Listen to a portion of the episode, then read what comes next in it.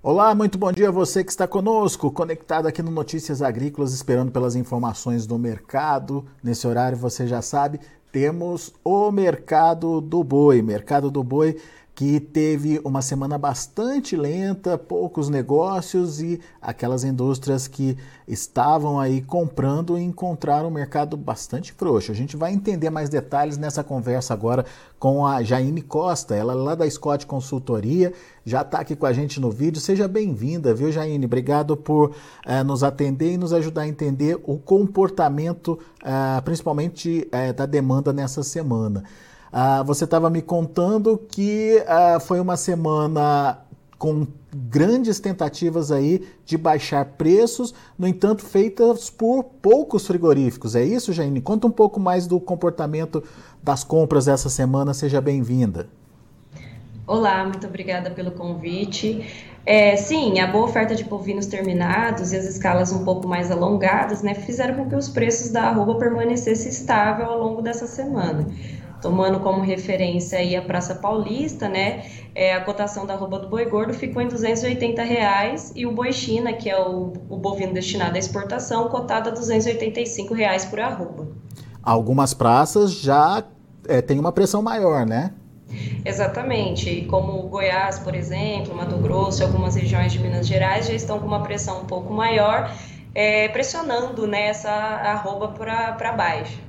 No caso de Goiás, uh, de ontem para hoje, houve até um recuo nas cotações, gente. Exatamente. Na, na região sul de Goiás, né, no, nosso, no nosso comparativo diário, as referências para o boi gordo tiveram uma baixa aí de R$ reais por arroba, por exemplo.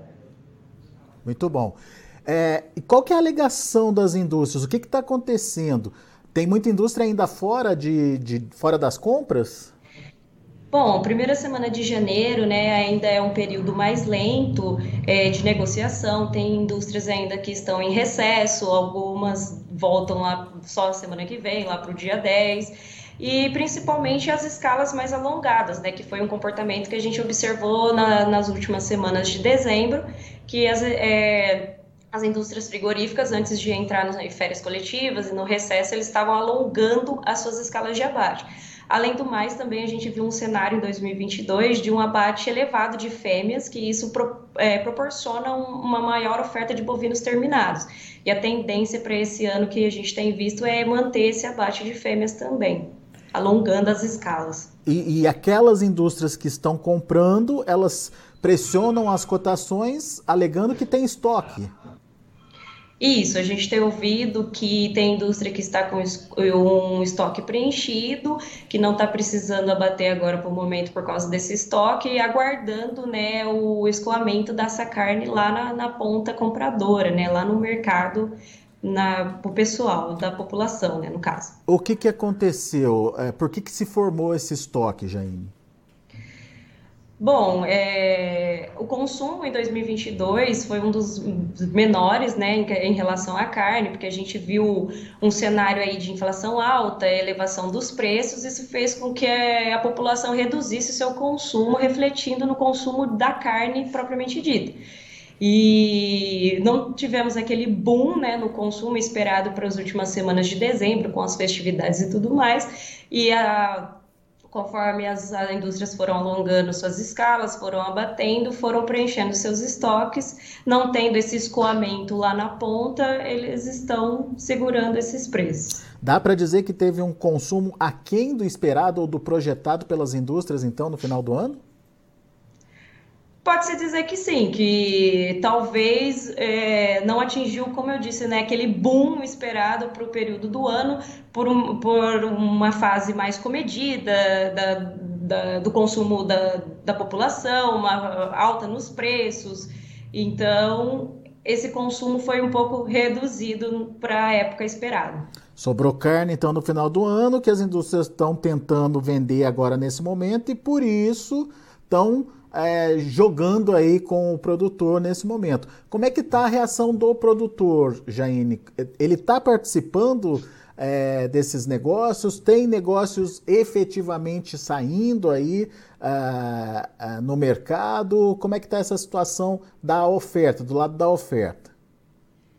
É, tem, tem negócios saindo, sim, é, estão mais lentos, mas estão ocorrendo. Mas para o período também, é, como as chuvas mais recorrentes, as pastagens retomando, pode ser que o produtor possa segurar esse bovino um pouco mais no pasto também, antes de entregar para o frigorífico, aguardando preços melhores aí.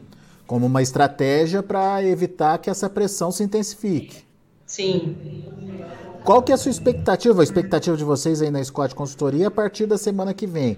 O mercado já fica mais ativo, os frigoríficos já retomam as compras ou ainda não dá para esperar um, um, um movimento nesse sentido, Jaine?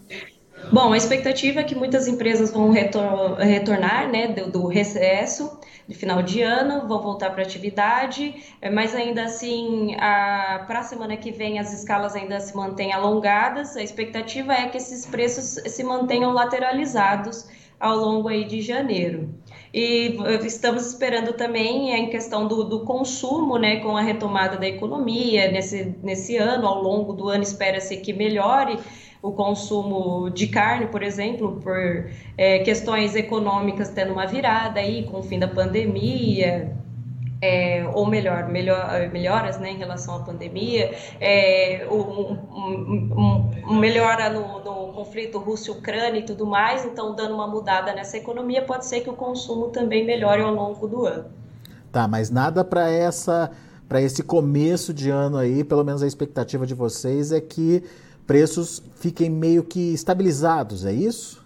Isso, é, a expectativa é que os preços mantenham-se aí lateralizados, porque geralmente início de ano é um período mais lento, né, de negociações. Então, acredita-se que o preço da roupa desse boi continue aí andando de lado. Qual é a expectativa de vocês em relação à exportação e principalmente à demanda chinesa? A China vem e vem com que, com que intensidade aí para o mercado? Bom, também, né, período de janeiro, final de ano, início do próximo, né, exportação é mais compassada, né, no início do ano, isso é uma característica já, mas ao longo do ano ela vai ganhando força novamente, principalmente com outros mercados exportadores é, reduzindo seus abates, isso pode fazer com que a demanda pela carne bovina aumente no mercado externo. Então, a expectativa é que ao longo do ano as exportações mantenham-se aí em ritmo forte. Mas nada que chegue agora, nesse momento, que possa de alguma forma melhorar o mercado, né? Não, não para agora. Para agora é um ritmo mais lento mesmo, é uma exportação mais comedida. Muito bem. Vamos acompanhar esse mercado então. Jaine, obrigado pela participação aqui com a gente no Notícias Agrícolas. É, a, a, gente vai continuar acompanhando esse mercado para ver de fato o que está acontecendo e como vai se comportar. Primeiro, a questão da demanda, que é importante da gente entender, né? Você mesmo citou aí a questão do mercado interno, ah, será que vai ter essa demanda do mercado interno? Será que chega? Será que não chega?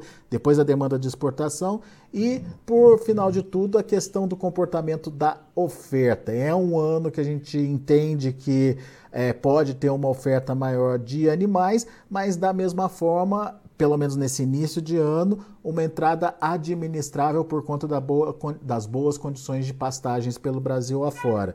Vamos ver é, com, essa, com essa relação entre oferta e demanda como é que os preços vão se comportar. Muito obrigado por enquanto pela participação e volte sempre. Eu que agradeço. Até a próxima. Até mais. Jaine Costa, Scott Consultoria, aqui com a gente no Notícias Agrícolas, trazendo as informações do mercado. Primeira semana, portanto, lenta, algumas indústrias ainda em recesso. Quem está comprando está tentando pressionar as cotações, principalmente em Goiás, Mato Grosso e Minas Gerais. A pressão foi se intensificando ao longo da semana. Em São Paulo, segundo a Scott Consultoria, manutenção ali daquele patamar dos 280, 285 reais por arroba. A alegação de quem está comprando para essa pressão é, na arroba é de que o consumo foi fraco no final do ano ou foi aquém das expectativas e tem estoque é, lá nas indústrias, estoque de carne que precisa ser consumido e, portanto, não tem uma necessidade imediata de reposição ou recomposição aí das escalas de abate. E isso está dando margem para essa é, tentativa de pressão nos preços. Na contrapartida, poucos pecuaristas estão participando do mercado, alguns estados até estão aceitando essa redução, como eu citei, Goiás, Mato Grosso e Minas Gerais, mas de uma forma geral, oferta e demanda estão aparentemente equilibrados, num patamar um pouco menor, o que justifica aí uma sustentação de modo geral nos preços da arroba. Vamos ver o que vai acontecer a partir da semana que vem, ficar de olho né, nos acontecimentos e nos fatos para entender para onde a arroba pode seguir. Deixa eu passar para vocês como estão os negócios no mercado futuro, lá na B3. A gente tem aí o janeiro variando positivamente, 0,16% nesse momento a R$ 283,95. Fevereiro caindo 0,07%, R$ 285,65. O março R$ 284,50, queda de 0,18%, e o abril 284 reais caindo 0,54%. Indicador CPEA 284,95 caiu bem ontem, 1,13% de queda. São esses os números do mercado. A gente vai ficando por aqui. Agradeço a sua atenção e a sua audiência. Continue com a gente.